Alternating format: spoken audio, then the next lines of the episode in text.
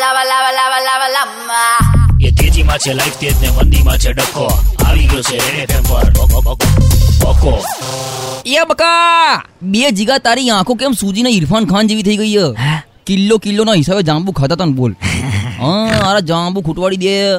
તને ખબર છે પેલા રક્ષા માસી આખા રડમસ થઈ ગયા હતા ખબર એવું બહુ ઠુહા ખાતા પણ એક જાંબુ ખાવા ના મળ્યું. જીગા તને બધાની હાય લાગી છે. પણ જીગા રથયાત્રામાં મેં બી સોલિડ કામ કર્યું. બે પેલો અજ્યો નહીં અજય. બે દેખાઈએ રાજપાલ યાદવ જેવો અને દેવગણ જેવું ટેટુ કરાવ્યું.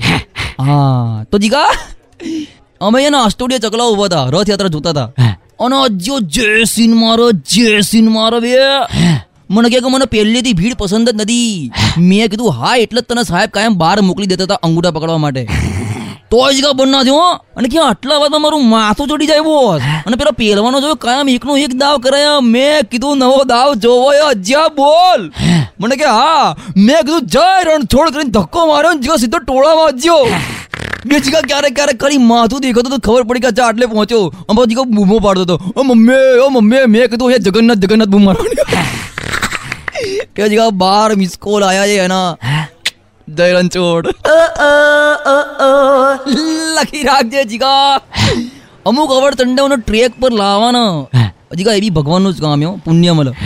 હમ. આ બાપરે. જીગા કોકની આંતરડી ઠારવી નો જીગા એ બી પુણ્યનું જ કામ યો હમ.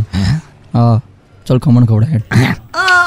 એ તેજીમાં છે લાઈફ તેજ ને મંદીમાં છે ડખો. આ હતો રેડ એફએમ પર. ઓકો બકો બકો